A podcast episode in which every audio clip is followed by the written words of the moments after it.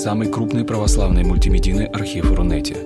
Лекции, выступления, фильмы, аудиокниги и книги для чтения на электронных устройствах в свободном доступе для всех. Заходите. Предания.ру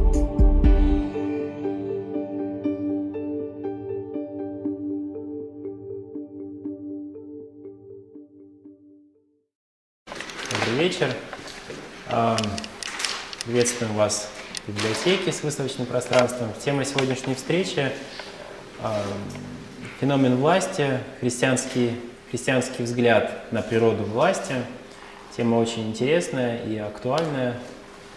Наверное, каждая эпоха давала свои ответы на эти вопросы.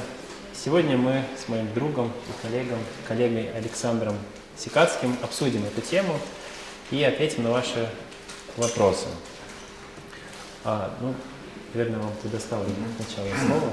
Хорошо, да, я попробую, может быть, даже лучше, наверное, стоит или сидя. Да, сидя можно. Да. Ладно, хорошо. Изложить свои соображения по этому поводу. Может быть, они будут не слишком связанными, но они, безусловно, относятся к этой теме вера и власть, христианство и власть.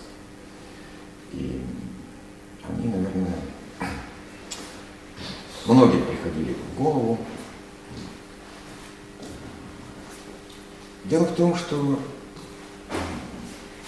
само ну, как бы, историческое появление христианства и опыт первых двух-трех веков христианства, опыт страстотерпия и великомученичества в основном, да, это, конечно же, он задает определенное такое первичное отношение между властью, э, властью земной, властью политической, властью царства Кесарева и э, той э, свободой души, а также властью, которая впервые приоткрывается как некая иная альтернативная возможность. Вот Наша проблема в том, особенно проблема современности, что мы фетишизируем политическое измерение власти, предполагая, что это какой-то набор электоральных механизмов, распределение командных высот социальности э, и, собственно, борьба политических партий, нечто подобное. Да? И вот э, все это образует конфигурацию власти а за пределами этой конфигурации, например, находится то, что мы называем личным делом, ну или, может быть, трансляцией культуры.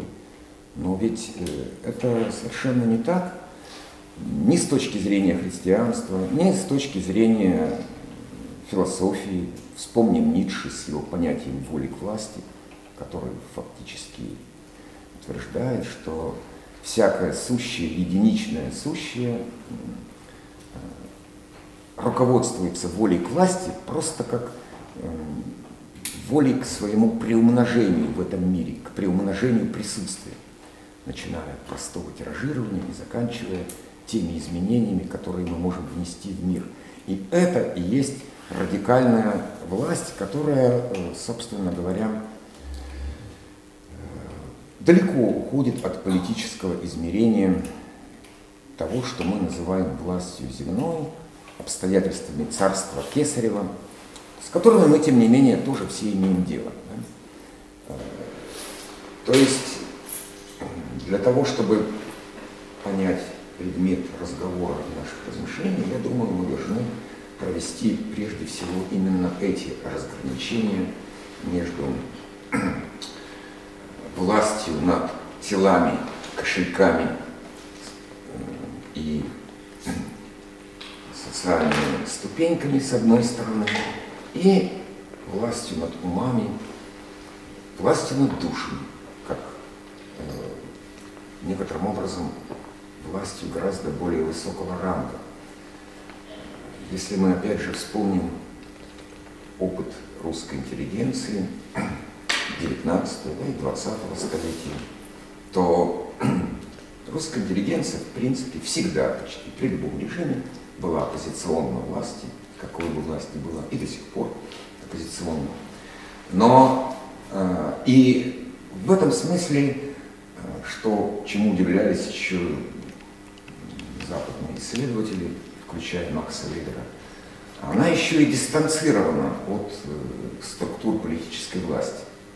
Иначе говоря, то, что в Европе образ... составляет слой конструктивной бюрократии, так называемой, когда чиновники свободно переливаются академические работники и обратно, когда, что называется, образованные люди составляют некий континуум, а, одна из политических партий приходит во власть, другая уходит.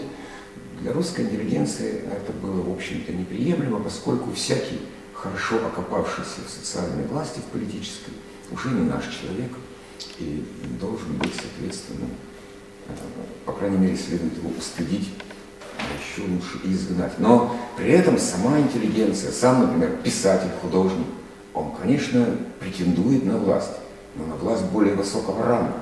Есть такое понятие «властители дум». Это то, чего хотели добиться все они от, э, ну, скажем, по крайней мере, от разночинцев, например, Белинского, до современных писателей и поэтов, поскольку поэт в России больше, чем поэт. Власть над умами или быть властелином дум, это означает э, претендовать на более высокий ранг власти, на более яркую собственную авторизацию. А есть ведь еще власть над душами, власть над э, нашей, нашим выбором, над э, нашим посмертием, каково оно будет. Обретем ли мы жизнь вечную, будут ли потомки помнить наши имена, это может формулироваться по-разному, но это некоторая высшая мера власти. И если мы вспомним начало 20-го столетия, ну, хотя бы того же Велимира Хлебникова, который объявил себя председателем земного шара, то он сделал это потому, что с его точки зрения, и он был такой не один, властвовать над людьми, вообще говоря, мелковато и не подобает настоящему поэту с большой буквы. А вот властвовать над светилами, это еще куда ни шло. И поэтому, э, если мы развернем этот вер власти во всех проявлениях, то, конечно, нам станет, в общем-то, яснее и выбор Иисуса, и его изначальное как бы, провозглашение, что такое настоящая подлинная власть, не как там Кратос, а как архе. То есть, э, что ты можешь найти себе здесь, в этом царстве Кесаревом? Ну, продвинешься ты на одну, на две ступеньки. Но ты же можешь... Э, и, и нечего стяжать здесь сокровища. По большому счету, это не нужно Богу. Для него любая душа составляет предмет эксклюзивного интереса. Примерно одинаково, неважно, кто это император или погонщик верблюд. Поэтому вместо того, чтобы участвовать в этих играх политических, да, э, ты можешь э, выбрать, например, достижимость, э, можешь обрести жизнь вечную, можешь удостоиться спасения души, можешь просто встретиться с такими же, как ты, кто услышал слово истины, и нести эту весть дальше. Легко, не, не заморачиваясь излишними проблемами, отряхнув прах с ног своих. Ты уже свободен, ты знаешь истину, и в этом в некотором роде тебе эта власть и принадлежит. Ты можешь с некоторой улыбкой, с недоверием смотреть на тех, кто держится за социально-политическую проекцию власти, думая, что они-то и есть первые мира сего. А ничего подобного. Ну, в общем-то, не знаю, что с ними будет дальше. Как говорил в свое время Поль Валерий, мы, мы не ведаем, нам неизвестны литературные вкусы Господа Бога. Это правда. Но нам и неизвестны предпочтения Господа Бога относительно политических партий ровно с той же степенью, с какой неизвестны его литературные вкусы. Даже насчет литературных вкусов можно предположить все-таки нечто более существенное. А вот, э, собственно, состояние души, выбор основных ценностей в жизни, вот это э, важнейший элемент власти, который внутренней власти, который, безусловно, должен быть акцентирован, и власть такого рода крайне важна для любой церкви, если на церковь, для опыта веры вообще, и для христианства, безусловно, потому что э, тем самым ты, э, что называется, не тратишь силы на споры с царством Кесарева, точно так же, как ты, например, не тратишь силы на борьбу с земным тяготением. Хотя можно попытаться, но, в общем-то, у тебя есть более важная, существенная задача обрести истину и преподнести эту истину другим. То есть э, это означает, что кем бы ты ни был, да, ты можешь принадлежать к последним мира сего, но последние станут первыми. Оно и случилось, собственно, с историческим христианством, да, что последние гонимые, э, не встроенные ни в какие механизмы ни Рима, ни Иудеи, тем не менее, именно им было явлено слово истины и Нельзя же сказать, что в этом не было власти. Еще какая власть? Потому что, будучи последними и гонимыми, мы видим, что через два-три столетия христианство становится господствующей религией Рима, а затем распространяется и по всей Айкумении. Для этого не понадобилось никаких, э, собственно говоря, специально-политических ходов.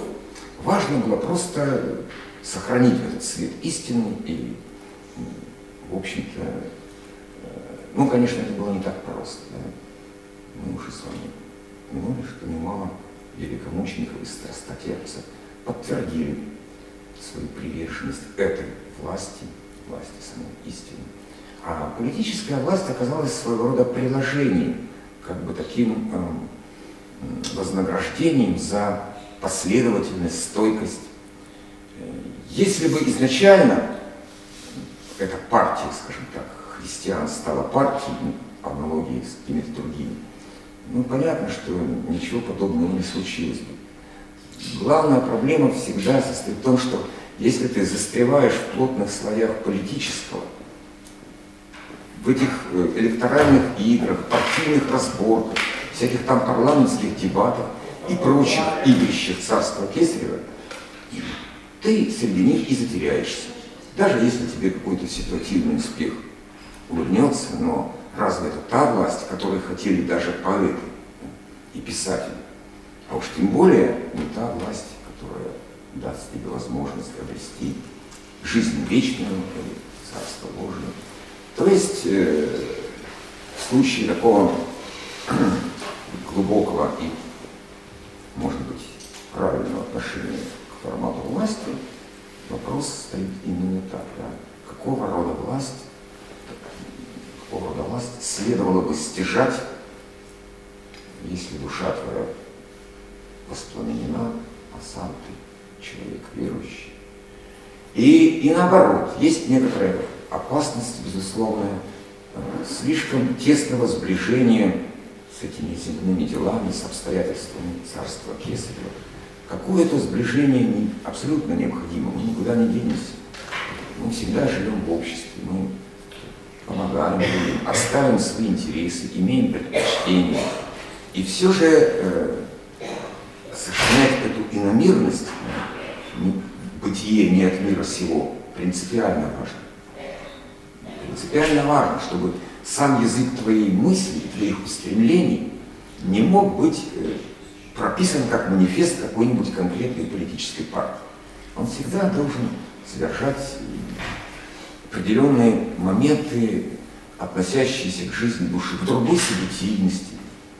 История церкви, история святых и их подвигов очень далека от э, событийности, так сказать, признанной официальной истории. И это совершенно правильно. Потому что в церкви есть свои герои, свои подвижники, свои события с большой буквы, которые в царстве Кесарева могут даже и не заметить. И, в общем-то, некая проблема и беда состоит вот в этом сильном притяжении, потому что от него иногда трудно дистанцироваться, трудно уклониться, если тебя приглашают к соучастию политической власти. Э, всегда возникает искушение настолько политизировать или довести до уровня, опять-таки, парламентских законов и партийных манифестов те важнейшие устремления или установки, которые даются опытом веры, которые провозглашены Иисусом. Не забывать, что все мы отчасти не от мира сего, что есть Царство Божие и есть Царство Кесарева, что есть некая важнейшая иерархия ценностей, и что мы э, и вправду можем воздать Кесарю Кесарева ровно в той же мере, в какой мы воздаем должное земному тяготению, опять же, не прыгая с крыши. Мы в таком мире в результате грехопадения, где властвует дух тяжести, инерция, усталость, смертность и власть кисля. Это примерно одинаковые э, обстоятельства, и нет нужды тратить на них свои особые усилия, если перед тобой гораздо более э, благородная нива для усилий, твоя собственная душа, если угодно, твой проект, твоя попытка авторизации этого мира. Все гораздо важнее, интереснее и существеннее, и составляет собой более высокий ранг власти и более высокий ранг воли к власти, даже с точки зрения того же Миши. Другое дело, конечно же, что э, в тот момент, когда христианство становится господствующей религией, э, это означает, что все равно эти социальные проблемы придется решать. Тебе придут, обратятся, спросят совет, попросят легитимации, помазание на царство или чего-нибудь еще в этом роде. И куда ты денешься? Ты должен, любая, всего этого любая а, церковь должна располагать своей социальной политикой, своей формой определенной, если угодно, повестки дня. Опасность чрезвычайно велика. Есть опасность теократии, есть опять-таки опасность именно чрезмерной политизации. Да? То, что, что, на мой взгляд, погубило протестантскую теологию, политическую теологию протестантского 20-го столетия, это то, что они фактически свою неотмерность умудрились переписать в политические манифесты. Никому стали нужны, потому что для этого у нас есть политические партии. А истинная армия веры должна сохранять свою неотмерность, свою собственную историю, собственную событийность и, и хранить ее как зеницу ока, поскольку а, она не совпадает с хронологией царства Кесарева, а составляет, может быть, более важную часть событийности. И все же, да? И все же здесь важно еще сказать несколько, еще несколько моментов. А, в частности, различные пути восточного и западного христианства, ну, то есть православной и римско-католической церкви, а тем более протестантизма, протестантских конфессий, они состоят в том, что, что как мы знаем, благодаря Максу Веберу, протестантизм возник как некая сакрализация, сакрализация профессионализма и э, эффективности экономических вложений. Словно говоря, э, если традиционно все церкви существуют путем э, небольшого вспомоществования со стороны общины, со стороны верующих, и, и всегда это форма такого как бы э, теневого благотворительства. Ну, ты носишь деньги, десятую часть, пятую часть, если ты верующий. И понимаешь, что не за это Господь дарует тебе жизнь вечную. Странным образом да, протестантизм э, сумел внедрить в сознание верующих, тем более, что это было период глубочайшего кризиса Римско-католической церкви, внедрить представление о том, что твой собственный мирской успех и есть показатель твоей богоизбранности. То есть, если, ты, если твой счет пополняется, если твоя профессиональная деятельность признана, значит, есть твоя доля Царства Господня, значит, ты к ней приближаешься.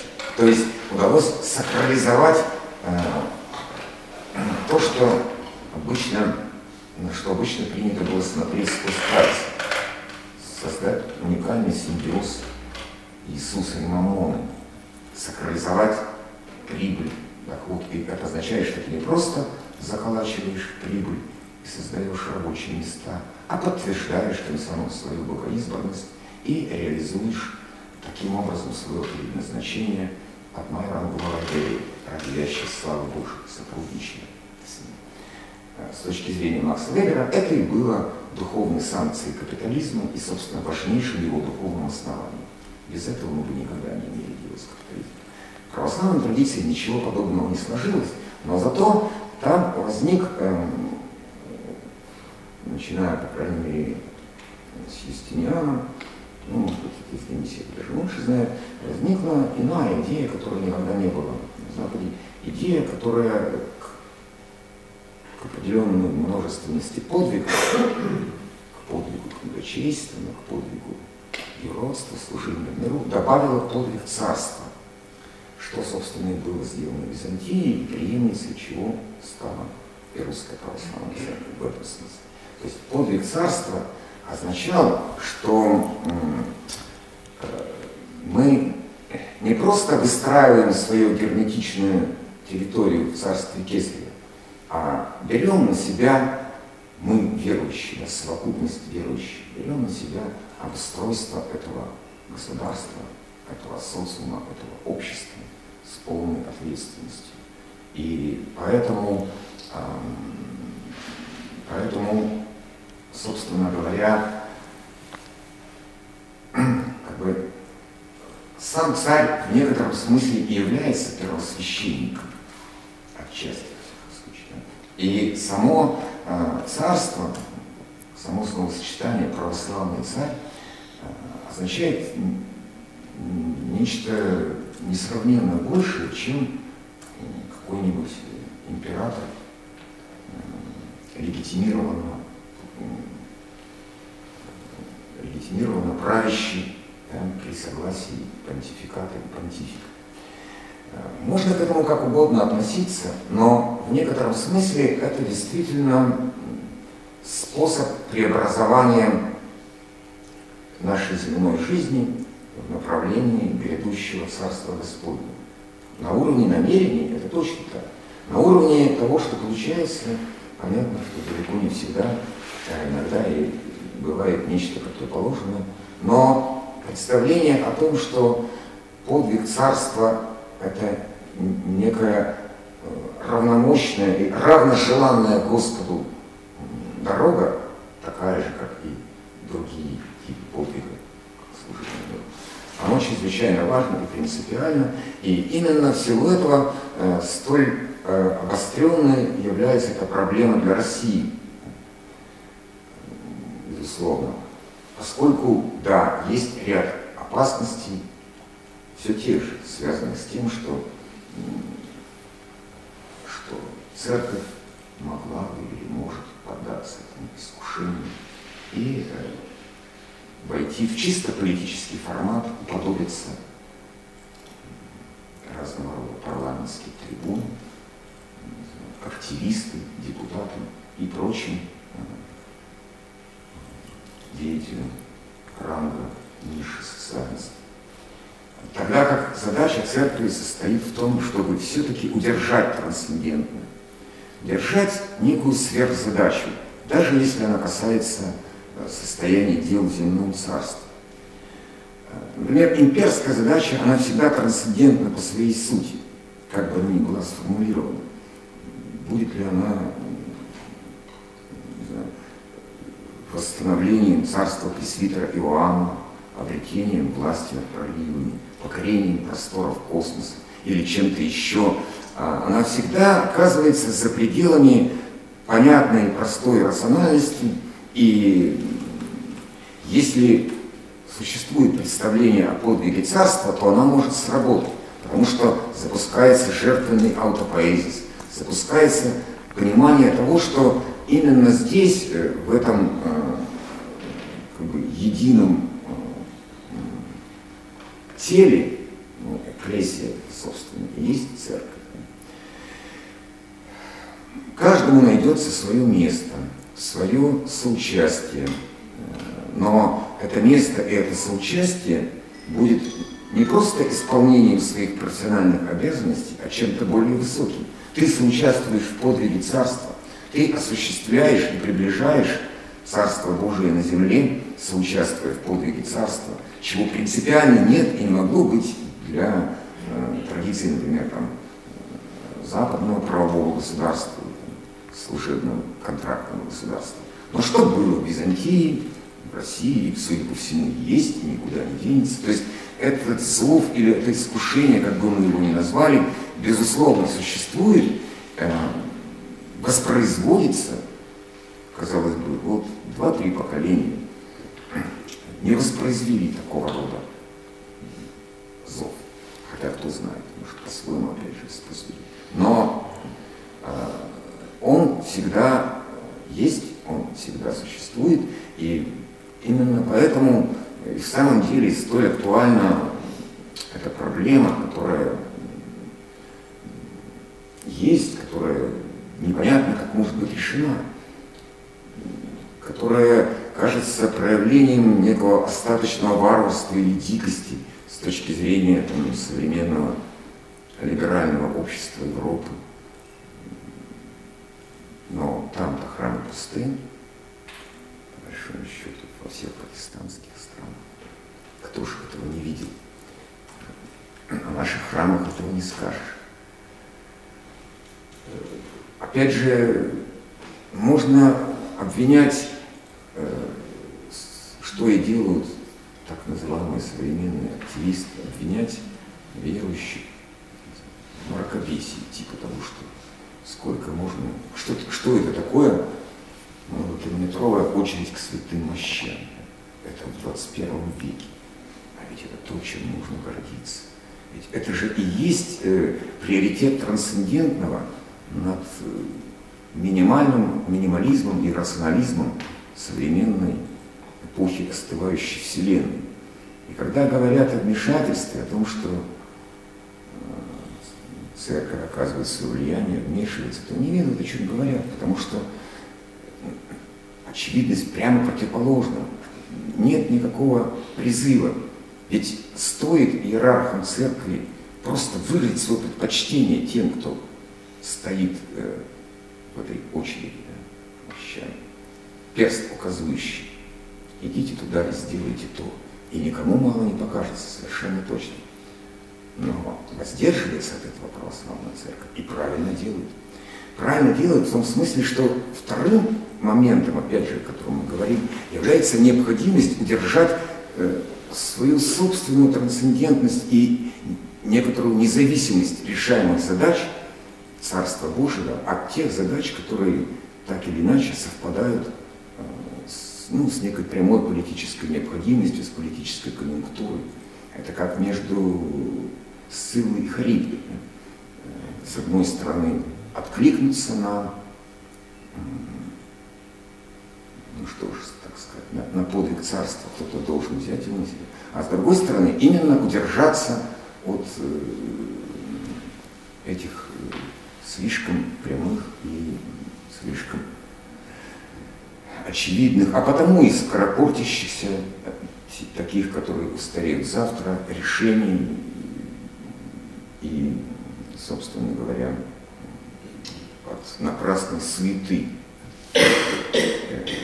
Вот как мне, поэтому так-то мне, в общем-то, и мыслится эта проблема соотношения христианства и власти, церкви и власти. С одной стороны, конечно же, э, если, с одной стороны, безусловно, христианство должно претендовать на высшую власть над душами. Иначе какая же это вера?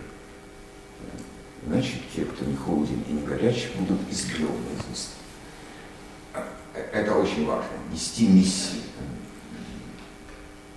А в то же время, опять-таки, воздержаться от э,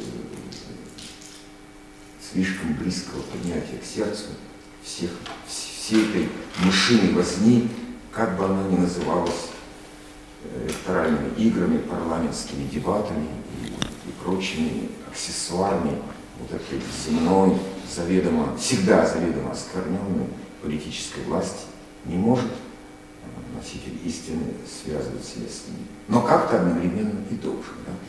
То, что это действительно проблема, то, что постоянно по этому поводу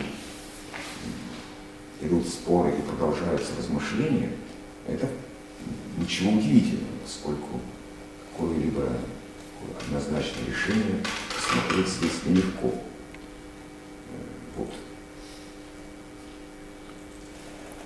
Спасибо. Я тогда, с вашего позволения, продолжу. А, действительно, э, Новый Завет и Священное Писание в целом настаивают на том, чтобы человек э, сохранял инаковость в этом мире. Да? Это то, что у него есть, и то, что нельзя у него отобрать. А, некую трансцендентность, о которой говорил Александр. И, но, однако, в то же время возникал всегда вопрос о том, насколько царская власть действительно подчиняется Богу и что всякая царская власть, она от Бога. Э, само по себе это утверждение э, стало камнем преткновения и становится камнем преткновения, когда одни э, христиане говорят о том, что всякая власть от Бога, она поставлена Богом, ее необходимо слушаться – а другие не христиане или, скажем, христиане, которые читают внимательно текст Священного Писания, говорят, что это не так, и вообще как можно слушаться тех царей, которые, э, или тех правителей, которые убивают христиан, и те, которые проповедуют зло своими поступками. Скажем, сегодня, э, наверное, очень символично, что мы собрались в день, когда э, вспоминаем погибших в результате репрессий 30 октября. Сегодня во многих, э, на многих площадках в городе и в стране люди собираются, чтобы почтить память тех людей, которые невинно были убиты в ходе жесточайших репрессий. И вот э, эта власть от Бога или не от Бога? В Священном Писании Ветхого Завета э, мы с вами, наверное, хорошо помним историю того, как изначально управлялся израильский народ. Он управлялся Богом, и Бог поставлял неких судей, которые решали одновременно и вопросы священного характера, культового характера, и в том числе административные вопросы, некоторые социальные споры, которые возникали между людьми маленького царства. Но вот однажды библейская история повествует нам о том, что однажды к одному из э, судей, Самуилу, люди подошли и попросили царя. Так как есть царь у прочих народов, то попроси Бога дать и нам царя.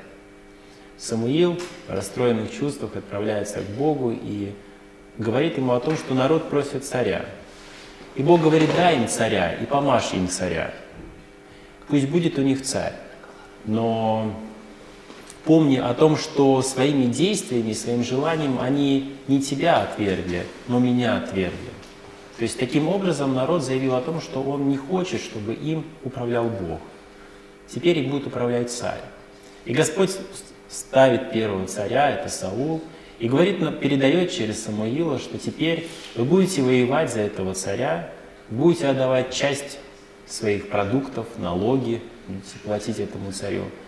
Будете все делать во имя царя, то, что захочет царь. Вы будете ему подчинены полностью.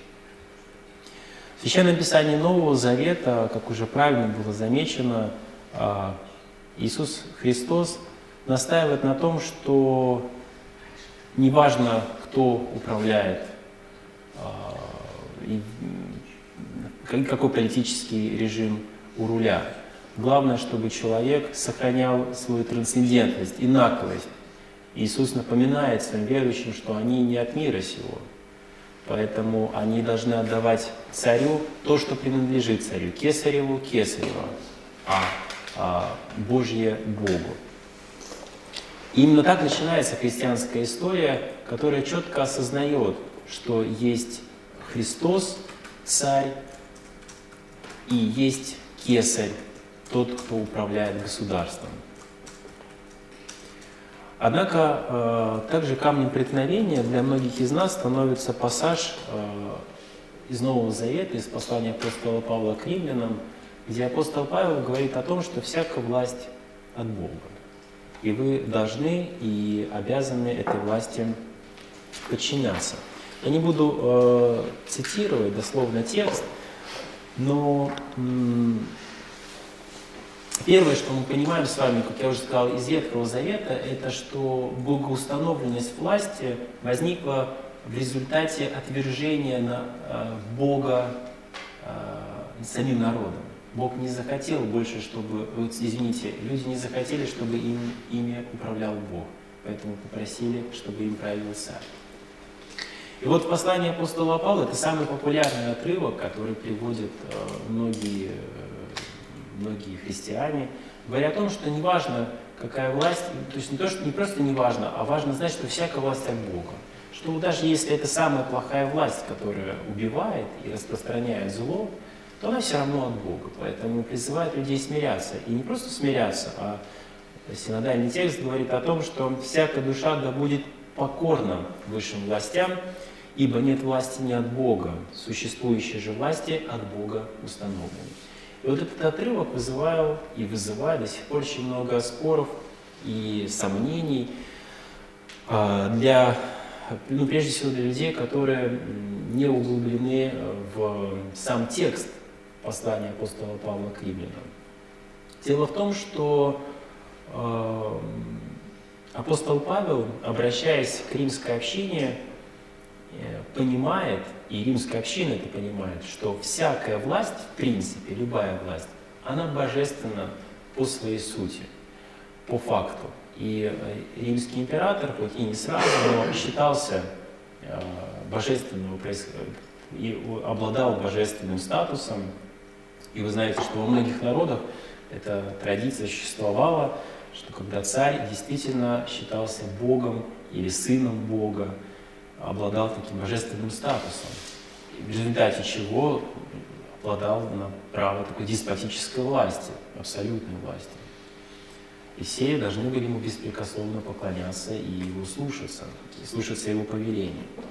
И вот здесь апостол Павел, наоборот, полемизирует с этой идеей, как ни странно.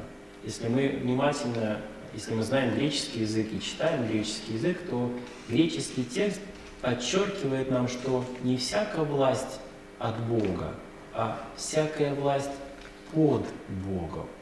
Это очень важная мысль. Апостол Павел и его община знают, что всякая власть, которая существует, она божественным. То есть каждый, кто считает, что он обладает властью, он как бы санкци... ему это дано свыше, он санкционирован небесами на эту власть. И апостол Павел говорит о том, что нет, что настоящая и подлинная власть принадлежит только Богу, а не человеку.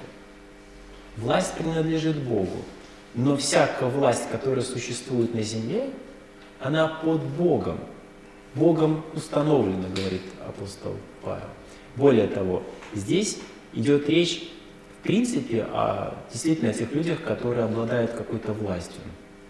И с другой стороны, апостол Павел ниже говорит о том, что человек, который призван властвовать, начальник, он, он, он является начальником только для всякого доброго дела, но не для злого.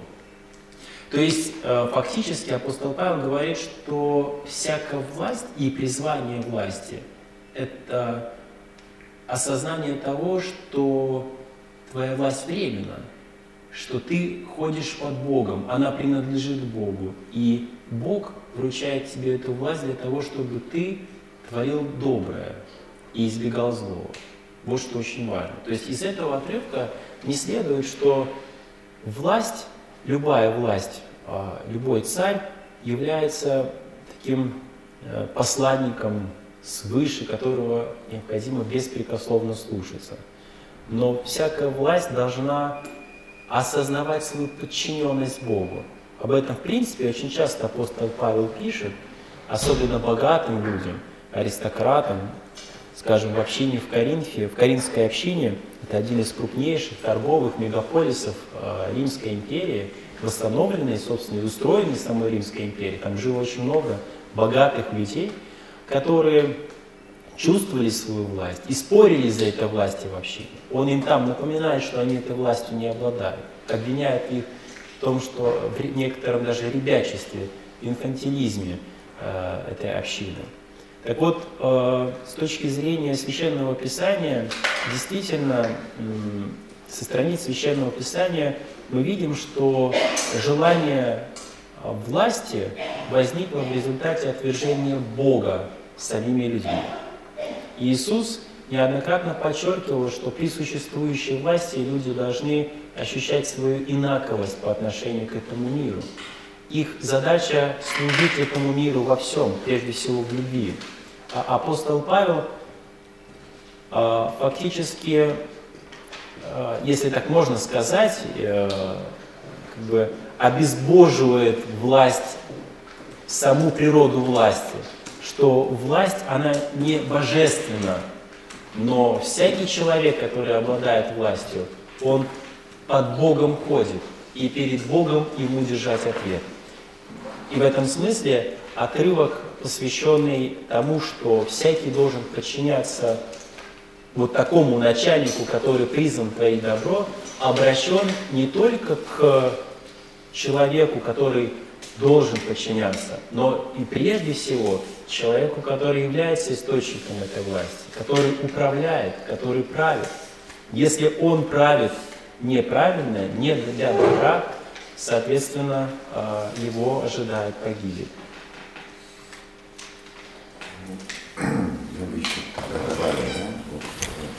Это действительно принципиально важный момент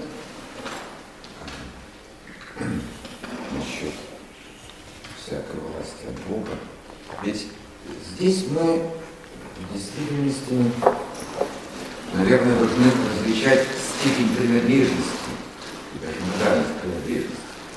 Ну, скажем так, да, власть от Бога и благодать от Бога, но э, благодать – это то, что мы желаем обрести, а власть человеческая – это то, что нам не способно.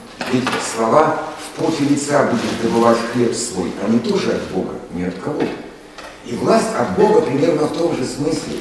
В том смысле, что оказавшись в ситуации грехопадения, да, будучи изгнанными из Царства Божьего, мы не только вынуждены в поте лица добывать хлеб свой, но и э, подчиняться земным властителям. Это была проблема, например, для английского сенсуализма 17 века, ну, прежде всего для Гоббса, автора Левиафана, который описывает нам, э, собственно, э, формирование государства, отчуждение полномочий в пользу суверена э, Левиафана.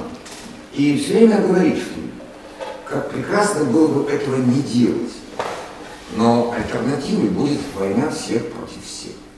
Поэтому государство есть минимизация зла. Такова вообще концепция, изначальная концепция э, правового государства или современного служебного государства. Идеал состоял в том, что мы бы без него обошлись, а как бы мы обошлись без того, чтобы э, не в пути лица добывать хлеб свой, а легко, играющий, как Моцарт, который отечественно убирает, просто играет всю жизнь напролет но не получится. Путь лица, смертны мы, да, проходим через страдания. И власть данная от Бога – это тоже своего рода э, то обстоятельство заброшенности в мир, с которым мы вынуждены считаться. Э, а даваемую от Бога благодать и спасение мы должны только стяжать и обрести. То есть тут принципиально существенный момент расхождения и даже разночтения, но, э, но именно поэтому э, вот столь обостренно встает как раз-таки вопрос о э, сакрализации, легитимации существующей формы власти. Нужно ли ее просто принять или, например, нужно ее восславить, возвеличить. Может быть, вообще сделать вид, что ее нет. И мы знаем, что существует довольно много разного рода замкнутых общин, ну, собственно, от наших старообрядцев до каких-нибудь э, амишей в США, которые вообще готовы спросить, какое, милое, скажите, тысячелетие на дворе. Им не важно, какое тысячелетие, потому что э, они как бы считают, что счет времени прекращен, и мы должны, наконец, дождаться страшного суда и воздаяния за грехи. Можно ли считать, что это выход, да? что это было бы наиболее точным прочтением едва ли, поскольку, оказавшись здесь, живя в мире, в том числе в его политическом измерении, мы вправду должны как-то поступать в этом отношении. И с точки зрения истины, как Ветхого Нового Завета, не всякая система власти одинакова, несмотря на то, что, э, что она похожа на необходимость в поте лица зарабатывать хлеб свой. Но можно это делать по справедливости. Да? И мы ценим, когда ну, нас платят по справедливости. А можно в условиях эксплуатации и несправедливости. И власть, которая э, судья поправки на грехопадение. Мир существует вот в своем таком непременном совокупном сопромате мира. Все воплощенные эйдосы амортизируются всей воплощенности. Все э, осуществленное платит налог на осуществленность. В широчайшем смысле этого слова таким налогом на осуществленность является наша смертность, усталость, заболеваемость и земная власть, которая точно так же э, препятствует прямому реализации Царства Божьего на земле в силу примерно тех же причин, ну, причин некоторого изначально несовершенства. Но это не значит, что мы должны просто принципиально ее отвергнуть и делать вид, что ее и нет вовсе, да? а жить в своем абсолютно герметичном мире. По-видимому, это тоже будет неправильный выход, ибо там, где мы заброшенный мир, да, в той точке времени и пространства, мы же должны пытаться обустраивать и эту жизнь по-божески. Есть ясные указания, как поступать по отношению к ближним своим, по отношению к зову души, может быть, к тому подвигу, который ты способен совершить. И это означает все равно некую проблему, да, которая в каноническом смысле, вообще говоря, не решена. Проблема, вот то, о чем мы говорили, если нам неведомы литературные вкусы Господа Бога и неведомы его политические предпочтения, то как же быть нам, если мы хотим ему угодить? Или хотим а, сохранить целостность и безгрешность, подлинность своей души? Нелегко это сделать. Поэтому каждое поколение давало свои ответы на эти вопросы. Свои ответы, да. И мы знаем множество неправильных ответов, но очень трудно показать какой-нибудь правильный. Вот совершенно точно, например, опять же, упоминавшаяся здесь политическая теология 20-го столетия, где пастор брался решать знаете, проблемы гражданского, уголовно-правового законодательства, где э, справедливое распределение и норма прибыли увязывалась со словами Иисуса. И каждый считал должным быть настолько близким к своей пастве, к своим, к своим прихожанам, что разбираться с уровнем зарплаты, с продолжительностью отпуска и так далее. Ну, это же, в общем-то, абсолютно тупиковый путь. То есть, когда э, это подчиненность социальному заказу, это значит, что не удержала такая церковь своей иномирности, своей инаковости и трансцендентности. Так же, как, например, искусство в какой-то момент может подчиниться политическому заказу.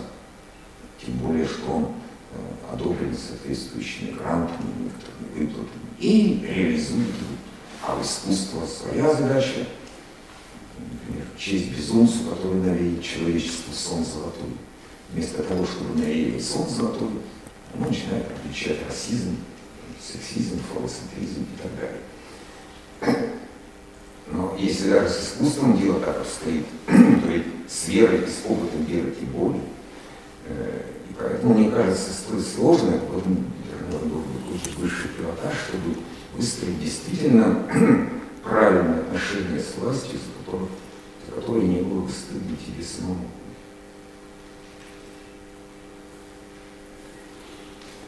Может быть, есть вопросы? Так что я перешли Скажите, пожалуйста, власть строится по принципу личной преданности или профессионализма?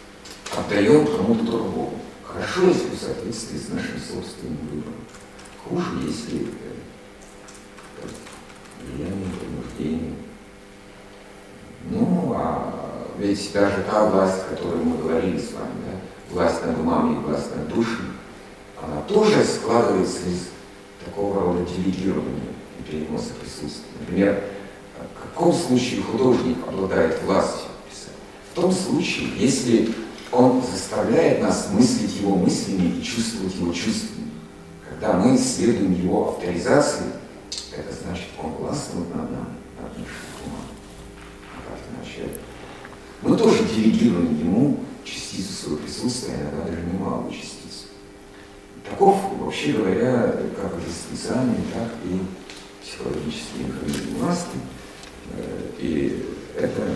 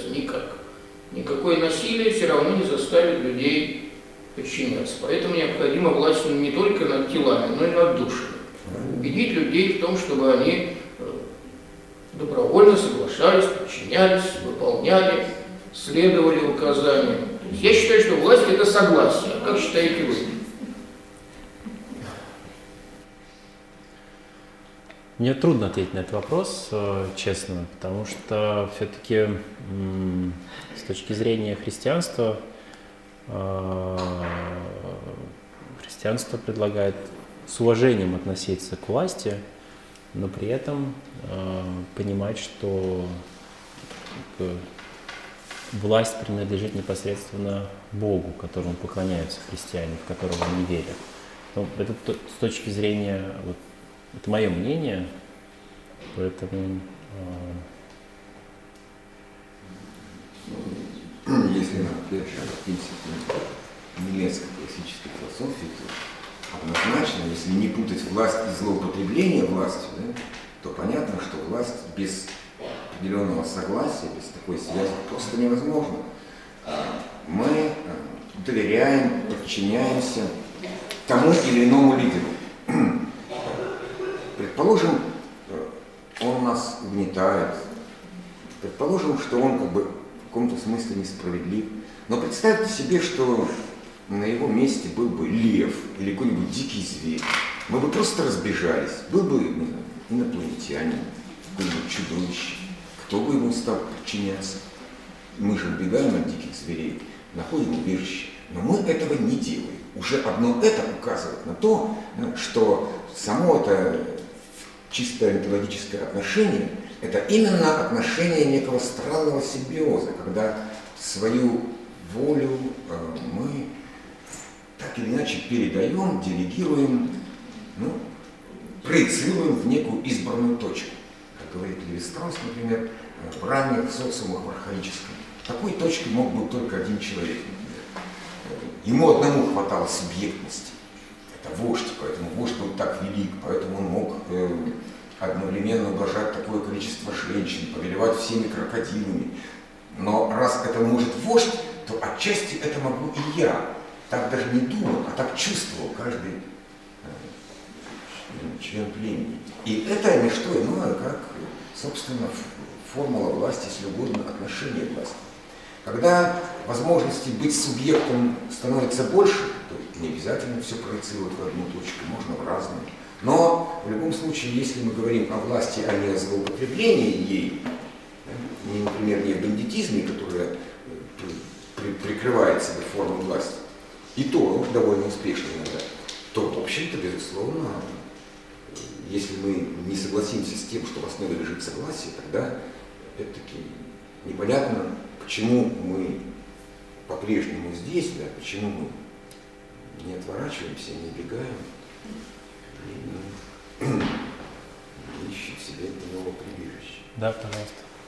Тогда, Спасибо. Знаете, вот запала ваша мысль э, о том, что э, всякая человеческая власть вследствие отторжения, отвержения Бога. То есть это очень глубокая мысль. Э, наверное, так на самом деле обстоит. Вот, и в связи с этим э, вот тут возникли такие соображения. Вот скажите, нельзя ли вот весь наш диспут как-то вот резюмировать в таком духе? Я специально.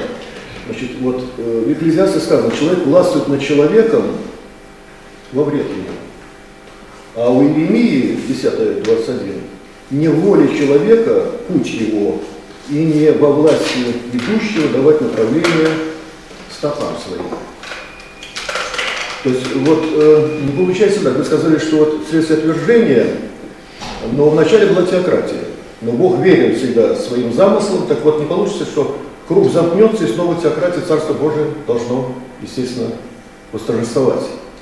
То есть э, я клоню к тому, что вот согласитесь с этим, что вот власть, какой бы она ни была, это как, человеческая власть, разные формации, там, э, государственное устройство там, и так далее, и так далее, это как бы такой временный период, промежуточный, когда Бог дает, хочет показать, что человек действительно не во власти, и во вред властвует. Понимаете, вот наконец, спустя некоторый период, это завершается и восторжествует Царство Божие. Ведь, наверное, так получается. Мы действительно наблюдаем сейчас какую-то агонию власти, понимаете? В некоторых супердержавах там, ну, клоунада настоящая творится, буфанада, понимаете? Это ну, что-то такое несусветное, понимаете? То есть, видимо, все это идет к концу, завершается. Но вот должна же, вот, э, эсхатология говорит об этом, да? Безусловно, да, эсхатология как раз напоминает, но, э, вы знаете, так вот, оценивая различные эпохи, то, наверное, в каждой эпохе появлялись такие точки, когда э, человек думал, что вот придет ее как бы завершение. Да. Таким был и апостол Павел. Ведь когда апостол Павел пишет послание к фессалоникийцам, самое первое свое письмо, он говорит о том, что когда вы увидите, что будут повсюду проповедовать мир и безопасность, тогда знайте, что вот скоро конец. Мир и безопасность – это такие идеи э, имперские идеи со времен Александра Македонского и усвоены очень хорошо и, и римлянами.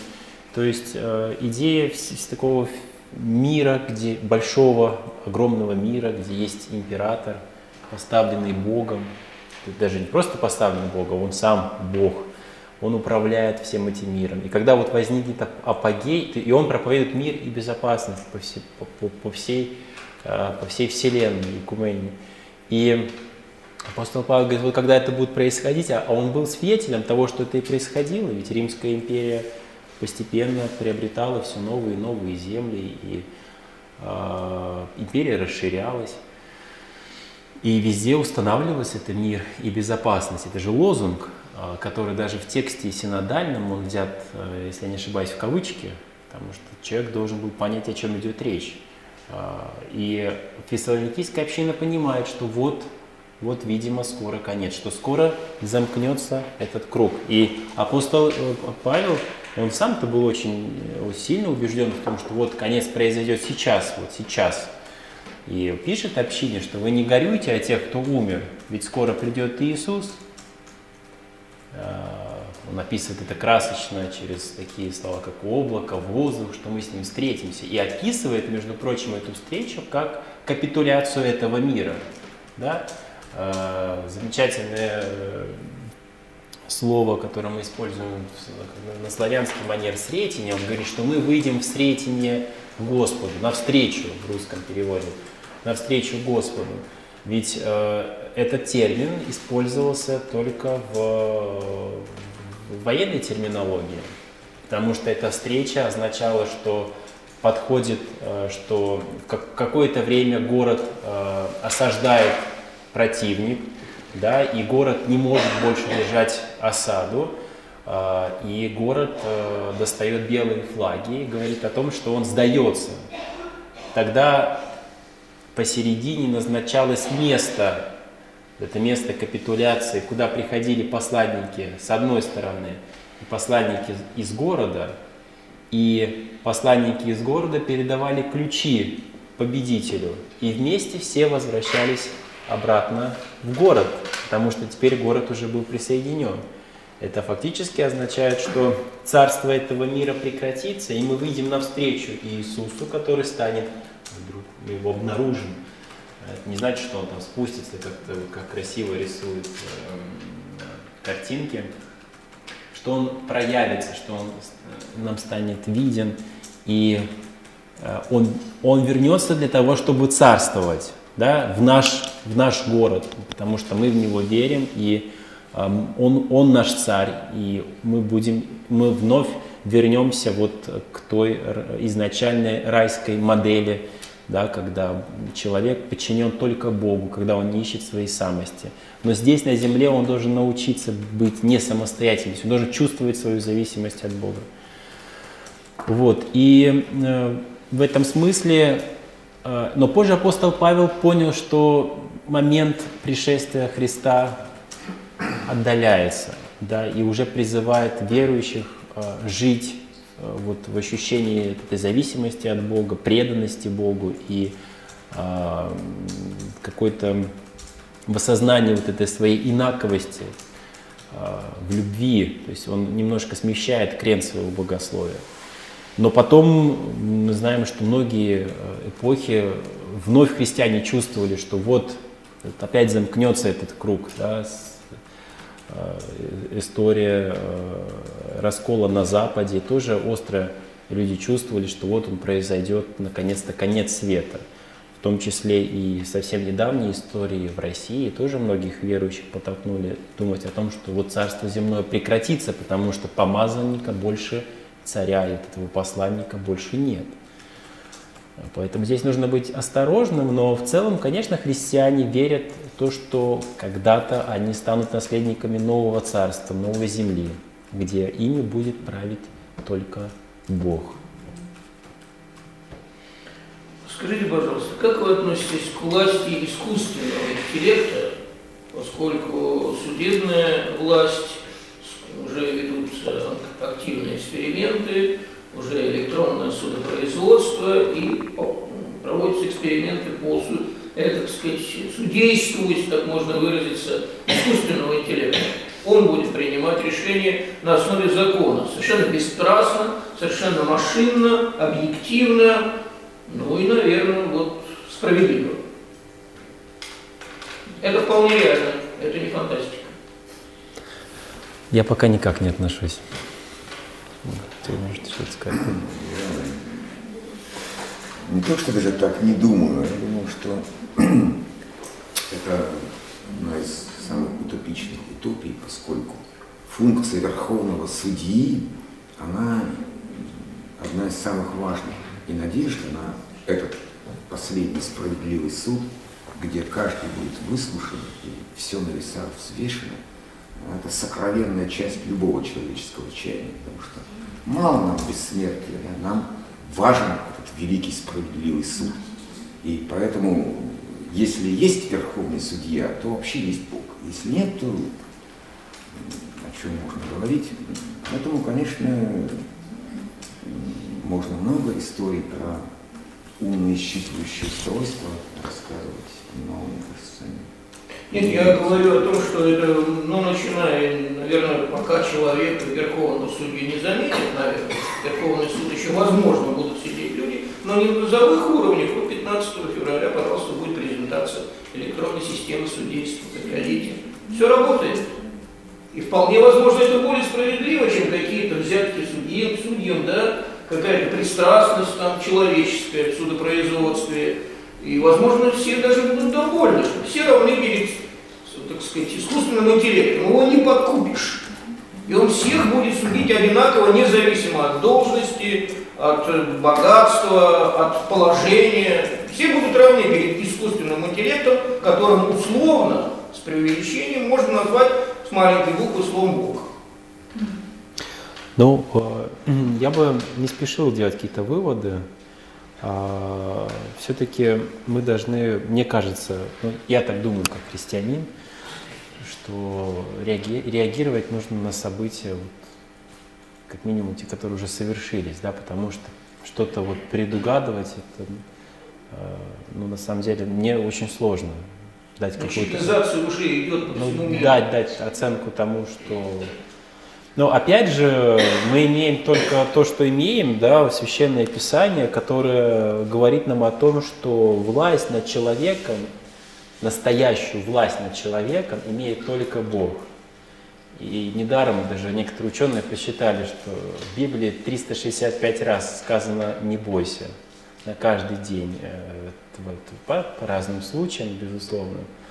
Но священное призывание, э, извините, священное писание – дает нам надежду на жизнь, на смысл, на счастье, на любовь, э, несмотря ни на что, не, несмотря на какая власть э, будет у руля и вообще что будет происходить. Мы призваны к другому миру, и мы уже живем в этом мире, мы уже в нем, но мы еще как бы в предвкушении уже будущего мира. Поэтому ни, ни, никакие внешние технологии на самом деле – христианина не могут э, отвести от спасения. Как, куда бы его данные ни записывали, и что бы с этими данными ни делали, христианин э, живет уже в другом мире. Я тоже хотел еще добавить, потому что что-то есть очень симпатичное в этих э, но тут, мне кажется, путаются две принципиально разные вещи. Потому что с одной стороны, вот то, что мы называем властью судейских крючкотворов, так сказать, да, э, это, конечно, состояние всегда глубокого упадка и остывающей социальной вселенной. То есть все эти бесчисленные юрисконсульты, какие-то невменяемые люди, которые вроде каким-то образованием владеют, я всегда думал, что рано или поздно, по аналогии с жидким сантехником, появится фигура жидкого юриста программный продукт, который будет... Уже есть. Да, он уже есть, да, рано или поздно. Исчезнут же кассиры, исчезнут и такого рода вот эти подсказчики. Но именно тогда, когда, условно говоря, мы это все передоверим жидкому юристу и всех этих юрисконсультов повыгоняем за неверность, вот тогда настоящие стороны суда, обвинитель, защитник, ты сам, это не то, что никуда не денется, это вообще самое главное в человеческой жизни, потому что твою правду должны выслушать и оценить. Разве человек этого не хочет? Э, это почему судебная власть называется третьей властью? Только поэтому. Да? Только потому судья должен быть независим. Только в этом его даже как бы и богоподражательная составляющая, поскольку все мы будем выслушаны, взвешены на весах и сочтены э, ну, слишком легкими, достойными, недостойными. Поэтому до тех пор, пока будет существовать человеческое в человеке, прямая функция суда никуда не денется. А в то же время все эти бесчисленные юрисконсульты, судейские крючкотворы, я думаю, безусловно, уступят свое место. Э, и, и люди займутся более достойными делами биологии, поэзии, еще чем-нибудь, а не оказанием юридических услуг. Да. А, да, пожалуйста. Отец Дионисий, а какие чувства у вас вызвал результат референдума в Ирландии, где выводится из-под юрисдикции законодательной власти понятие богохульства? Не повлечет ли это за собой десакрализацию, ну, дальнейшую там, фактологию можно себе представить, это может быть Шарли Дон или что-нибудь еще. И существует ли прецедент? Сейчас люди много читают, и вот это кауза мотива шестого или седьмого транскрипта Писания вызывает у людей э, ну, синоптические недоразумения. Люди читают и находят очень много, ну, вот у латыни нашла очень много предметов для раздумий. А, а конкретнее, если можно, что... А конкретнее, вот э, это буквально на днях в Ирландии, да, богохульство теперь не подпадает ни под одну статью и не преследуется законом. То есть оскорбление чувств верующих? Ну, там буквально сказано богохульство. Да. А это тоже? У нас, у нас сейчас. А, в, вы знаете, э, христиан убивали за богохульство в некотором смысле потому что и обвиняли в том, что они атеисты, потому что они э, не верили в эти божества, не просто божества, а в божественное достоинство императора. Вообще представляли взрывоопасность э, христианское движение, потому что э, оно, в принципе, бросало вызов всем существующим и современным культам. С другой стороны, христианство всегда было и в меньшинстве и христианство никогда вот э, то есть мы этого не видим в священном писании, в таком раннем христианстве, э, никогда не ставило вопрос о том, что христианство, то есть оно готово и открыто к гонениям. Я не помню, кто говорил о том, что церковь, может быть, и должна быть немного гонимой. Тогда испытывается ее ее, ее сущность, да, сущность христианства в том, чтобы, ну, в том, чтобы достойно перенести страдания, те, которые выпадают на долю христианина, вне зависимости от обстоятельств. Это могут быть и, и, и богохульство, и это могут быть какие-то открытые гонения. Именно поэтому ну, я никак не отношусь, если честно, потому что, э, ну, в том смысле, что христиане должны быть готовы к тому, что они могут быть подвергнуты гонениям, да, их богохульству. Каждый христианин знает, что Бог поругаем не бывает. И для нас это ценные слова. Да? Апостол Павел в послании к Коринфянам, те, которые Э, значит, э, чувствуют себя какими-то особыми христианами, которые имеют деньги, состояние, которые спорят, какая из э, семей, какая из церквей важнее, и, видимо, спорят о богохульстве в том числе, потому что ругаются друг с другом, обзывают наверняка друг друга, делят какие-то пространства, деньги, власть. Апостол Павел называет их детьми, об этом я уже сегодня говорил. Вы дети, вы спорите не о том. Более того, он говорит, что вы не способны познать тайну креста. Для всего мира тайна креста – безумие. Как Бог э, отдает своего сына на смерть. И он говорит, что община, пока вот она спорит, пока она занимается детскими спорами о том, кто важнее э, в общине э, и вообще решает вот эти вопросы с миром, э, она не стала христианской по своей сути, эта община. Что и более того, эта община никогда не узнает тайну креста, потому что она никогда не испытывала страданий. В итоге апостол Павел говорит о том, что если ты не испытал страданий хоть чуточку в своей жизни, ты не, ты не сможешь узнать, что такое крест Христов, который э, отдал э, за, за, за нас свою жизнь на кресте. Поэтому, когда говорят о том, что нужно судить за то, что вот э, сложно у меня к этому отношение, признаюсь. Все-таки я считаю, что христианство э, немножко о другом. Ну, что, вот эти, что вот эти гонения, они как раз нам дают возможность познать, а что такое крест на самом деле. Иначе тогда получается, что мы, мы создаем вокруг себя абсолютно благополучную систему, если меня кто-то обзовет священником, неважно, я смогу его посадить э, в тюрьму, тогда я, я не христианин. Вот такая экстраполяция как раз и считалась неправомерность. Нельзя э, наше человеческое страдание никак соотносить. Это не самоштабная вещь. Конечно, безусловно. Апостол Павел, он, говор, он, он пишет, он пишет, он пишет, что я страдаю больше всех. Он неоднократно пишет, мне и били, и палками, и, значит, э, выгоняли меня оттуда. И говорит, я не узнал тайну креста. Я не способен через свои страдания узнать, что это такое. Я догадываюсь, как бы догадываюсь. Как бы через тусклое стекло он позже напишет, мы гадательно видим, что там. Да? А эта община, она живет вообще в абсолютно в комфортных условиях. У нее все хорошо, у нее есть деньги, есть э, средства. Они спорят, они спорят, кто важнее, кто э, главнее.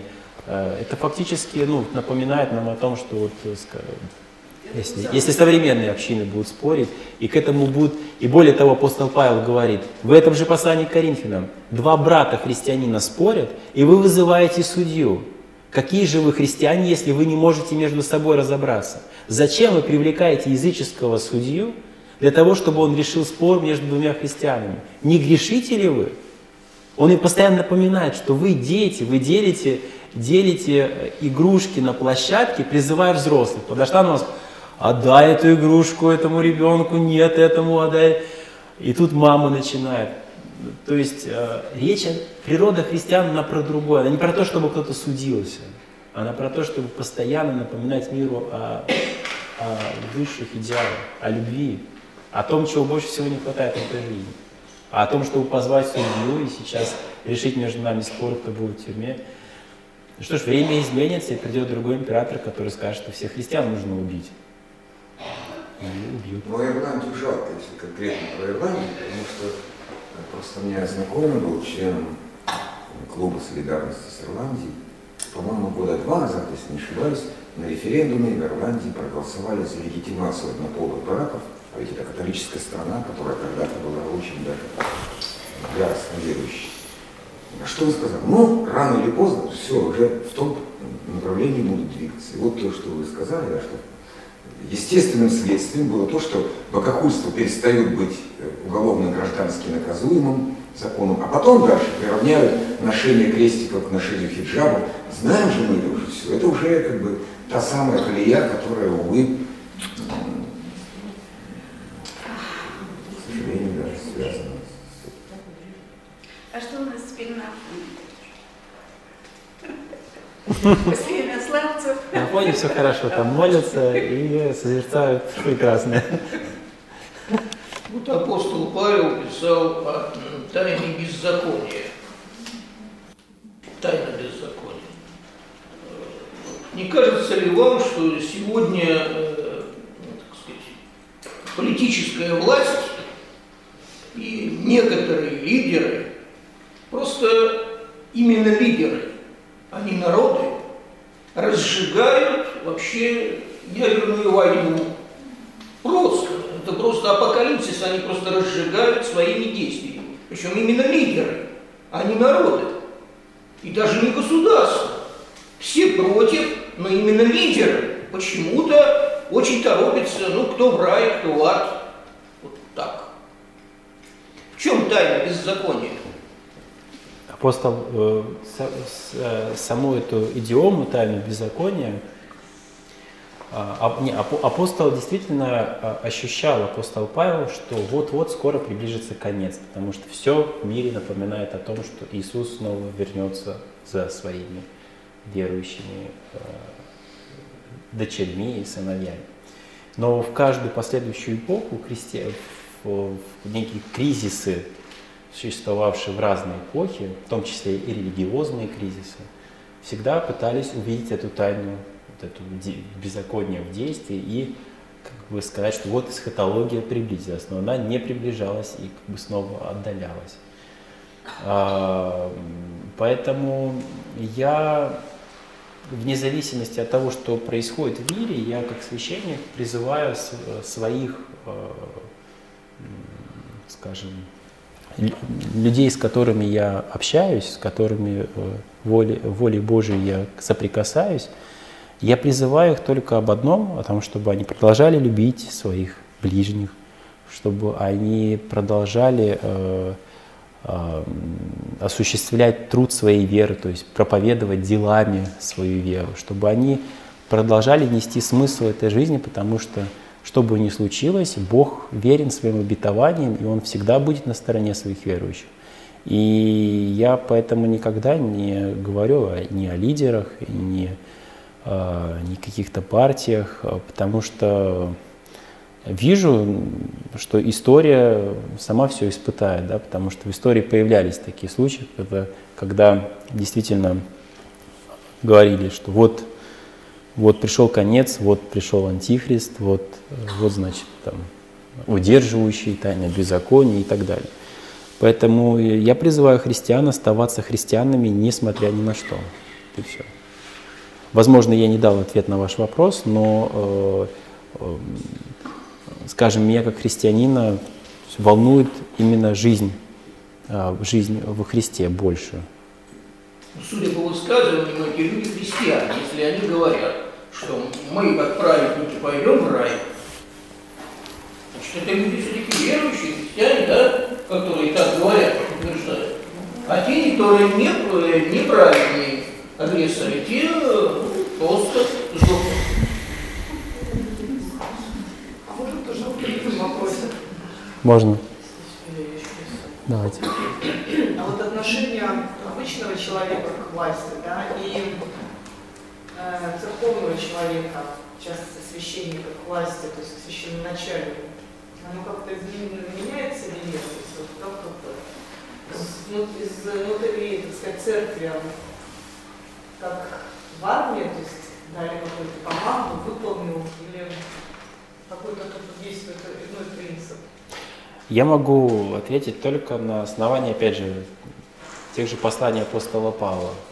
Апостол Павел говорит о том, что, безусловно, предстоящие, то есть э, некие э, люди, пресвитеры э, в церкви, э, они э, трудятся, и они достойны того, чтобы их э, уважали и ценили их труд.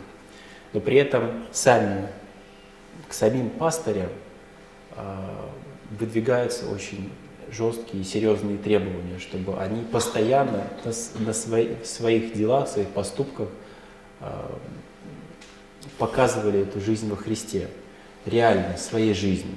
Да? Это очень важно. Поэтому, когда и именно таким образом должна устраиваться церковь и начальство церкви. Оно устроено по принципу, что если ты хочешь быть старшим, то ты э, должен быть последним, ты как бы служащий для всех. Такой же принцип отношений власти и э, внутри семьи. А, да, очень часто приводят пример, что жена должна бояться своего мужа, и на этом ставят точку. Но, во-первых, не бояться, а относиться с уважением, а во-вторых, дальше речь идет о том, что муж настолько должен любить свою жену, что в любой момент он должен умереть за нее.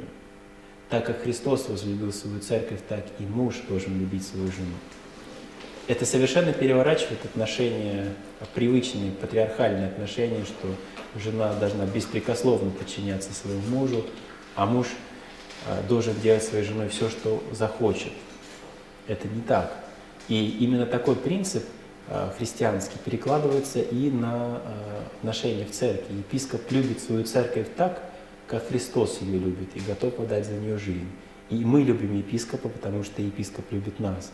Вот э, это осознание, это ощущение, вот именно в таком русле мы стараемся осознавать себя и свою подчиненность э, внутри церкви.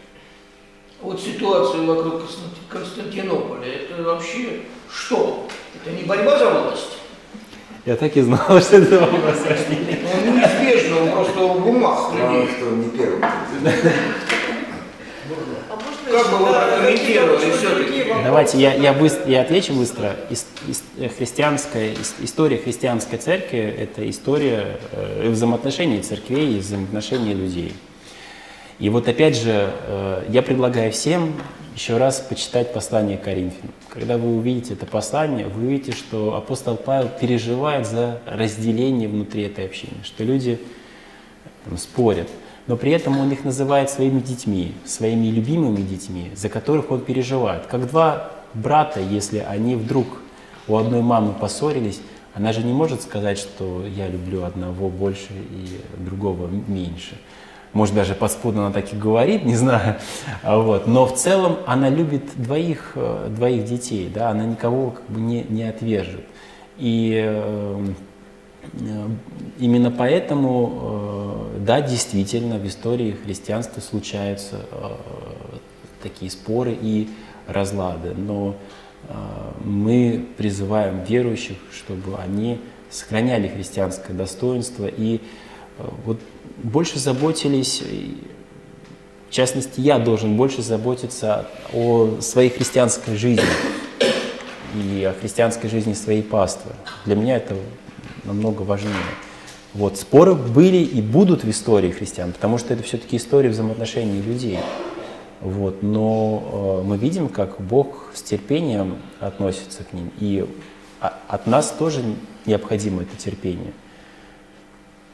Собственно, мы же можем говорить и о том, что вот есть серьезный разлад, в том числе в христианском мире в целом, между западным христианством и восточным христианством. И для нас это большая рана, которая уже более тысячи лет, а, но это все равно мы говорим о любви между нами. И ни в коем случае не проповедуем агрессию. Вот, пожалуйста. Может быть, еще кто-то, кто еще ни разу не задавал Давай, давайте еще. Можно э, попробовать сказать еще об одной темной стороне власти. Вот смотрите, вот опять ваша мысль что власть светит э, отражение Бога. Э, мы знаем, что вот человек создан по образу подобию творческом отношении, да? в творчество. То есть мы обладаем творчеством, в отличие от остальных созданий, животного мира и так далее. Так вот, создается впечатление, что представители власти в этом отношении пустышки.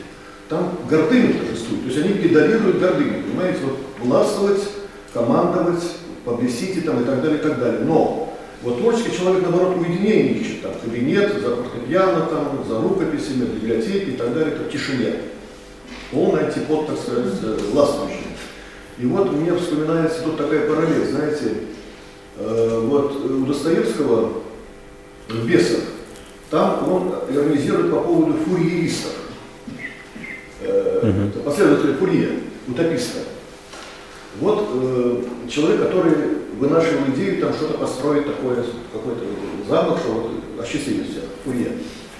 Но обратите внимание, есть его фамилия с Фурье, математики, который сделал блестящее открытие, это гармонический анализ функций. Э, этим инструментом до сих пор пользуются, восхищаются им. То есть два Фурье. Один, по сути, пустышка оказался, то есть работал на власть. Другой Фурье внес колоссальный вклад в математику и естествознание. Я, мне удалось этим инструментом пользоваться, даже, не поверите, в научной апологетике. Потрясающий вообще инструмент.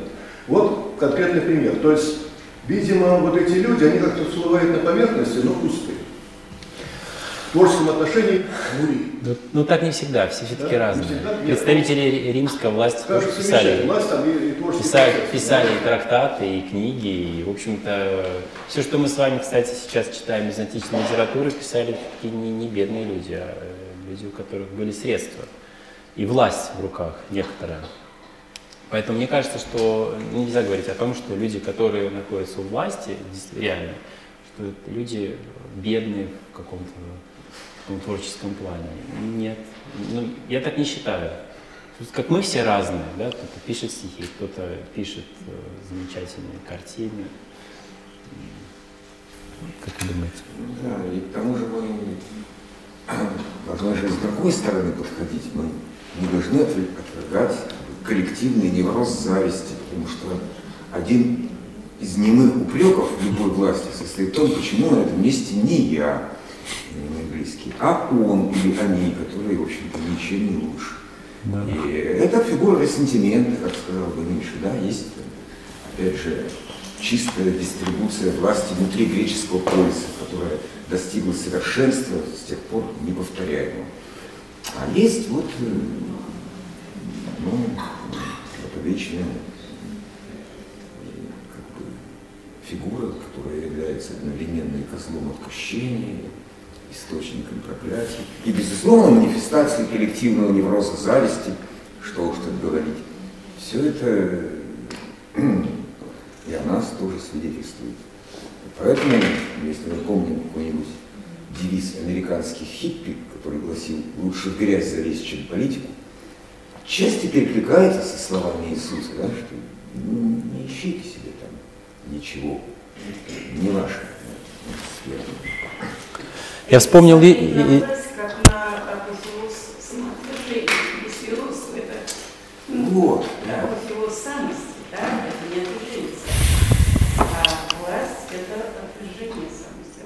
Себя. Я вспомнил Юстиниана, вот, э, византийского, византийского, это, извините, продолжение вот, э, вопроса заданного раньше, жестокий император, да, христианский император, но при этом и поэт. Ведь его э, стихи мы до сих пор используем за богослужением, на литургии. Да? И человек богатый по, видимо, своим творческим способностям.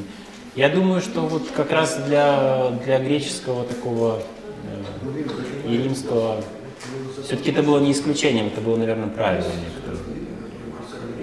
Марк Аврелий, да. Все-таки это люди, которые этому сначала учились и на этом учились. Не псалтирь, а не философия.